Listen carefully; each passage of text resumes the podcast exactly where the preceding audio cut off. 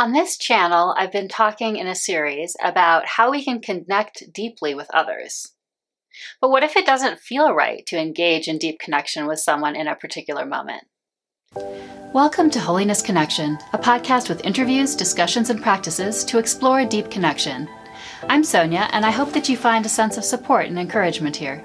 I believe we can all feel a profound sense of connection, of what I call wholiness connection to ourselves as we accept our life journey, our vulnerabilities, and our paradoxes and contradictions, connection to spirit in whatever way and form that's calling to us, and connection to each other, which Wholiness Connection explores in a series called Deep Calling Deep How We Can Be with Each Other.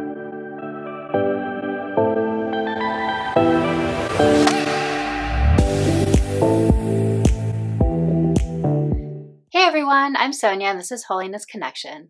And I wanted to do this Deep Calling Deep video as sort of a follow up to some of the other ones I've been doing where I've explained kind of both techniques almost for like how we can sort of feel into that presence type of deep connection with someone. And I've also shared a couple of experiences of my own and another person so far. Um, and I, so I just wanted to cover something that I think becomes easily a question here, which is is it always like the right time to do that? Or what if you don't want to do that? Something like that. Um, and so I think it's most helpful actually to ask yourself some questions because it is a bit nuanced. The number one question could be Am I the right person in this moment to practice this deep connection? So, for example, with that young woman that I talked about in a previous video, where we, um, we, you know, we in the moment at a retreat I was at, like, were indirectly, you know, interacting. But let's say the woman had been reactive towards me and stormed off. I mean, does that mean that I should have then followed her or something like that? Like if, you know, that that would have indicated to me that she wasn't in a place where she wanted to interact with me. Um, so I think that can be sort of an obvious example that like it's almost intrusive to try to then force like a deep connection. You know, even if we're talking about something almost like more spiritual or energetic, like um, that that to have it in sort of more this face to face or like being right with someone physically, like in their presence at that time, might not be appropriate. Um, so there can be many cases why perhaps you aren't the right person in the moment to practice the deep connection. Maybe there's someone else there who's who's trying to interact with them and is a in is a it's a better thing that they're doing for that moment. So I think it's like very much a matter of discernment in a lot of ways. And it reminds me of kind of being akin to right speech as they talk about it in Buddhism. And I have this quote, and I'll link in the notes to where I got it from. And it's speaking of right speech, it says, It is spoken at the right time, it is spoken in truth, it is spoken affectionately, it is spoken beneficially, it is spoken with a mind of goodwill. So I think the reason I'm pointing to that as like such a good example for an akin kind of discernment is because listen to how specific that is and thinking about it. Like sometimes when I'm talking, probably in these videos, it's it's um, it's it's more about the feel of it, right? Like I'm talking about the feel of how to do it or how it feels to try to give the impression of what it's like and how you can do it. But I think sometimes when we want guidelines around when we'd be the right person to do it, for example, it's helpful actually to have more specifics like that to run through in our minds if we're trying to do that discernment. All right, so that number one was Am I the right person in this moment to practice this deep connection? Number two is to ask yourself, am I reactive?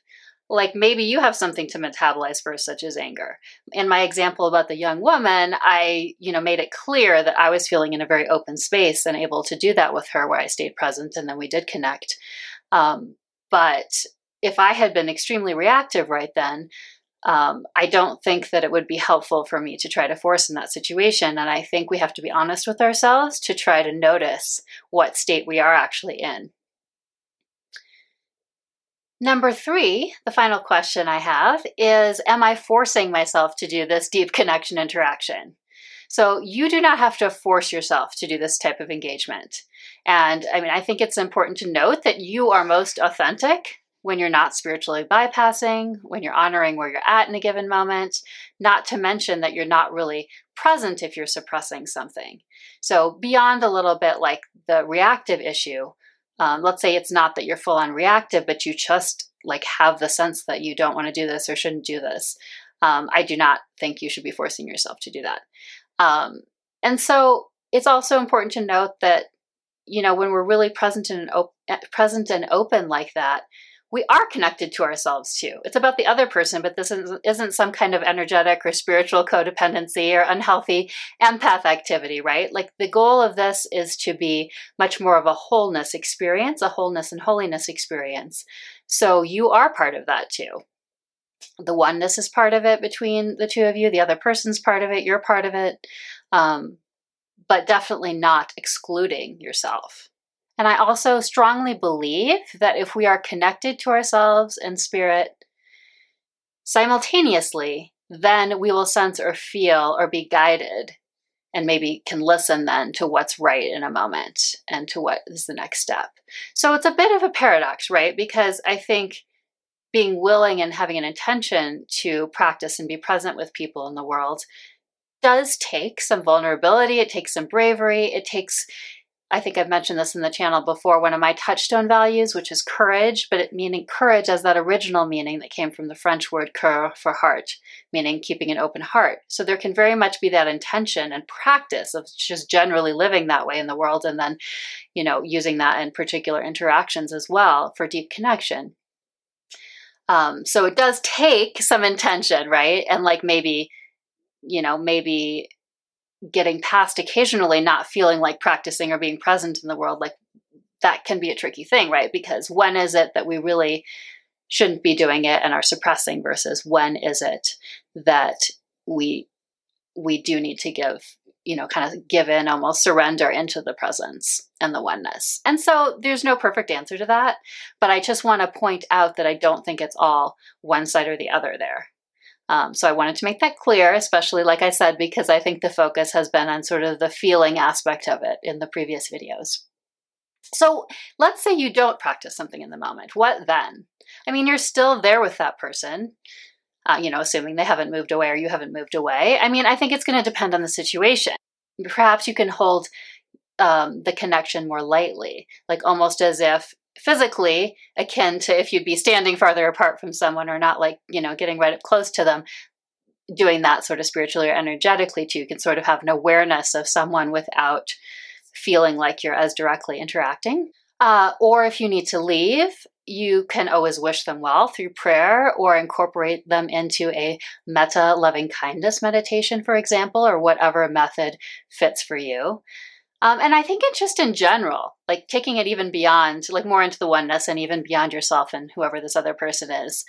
I think we can hold the wider awareness that isn't so individualized, just that they are part of you and you're part of them, and you can stay present and connected to that awareness and sense of the whole and the oneness overall, even beyond yourself and this other person, but including the both of you too. So I hope that was helpful. And I'd love to hear if anyone else has any other um, ideas for what could be helpful to ask oneself or to consider when doing this kind of deep connection practice.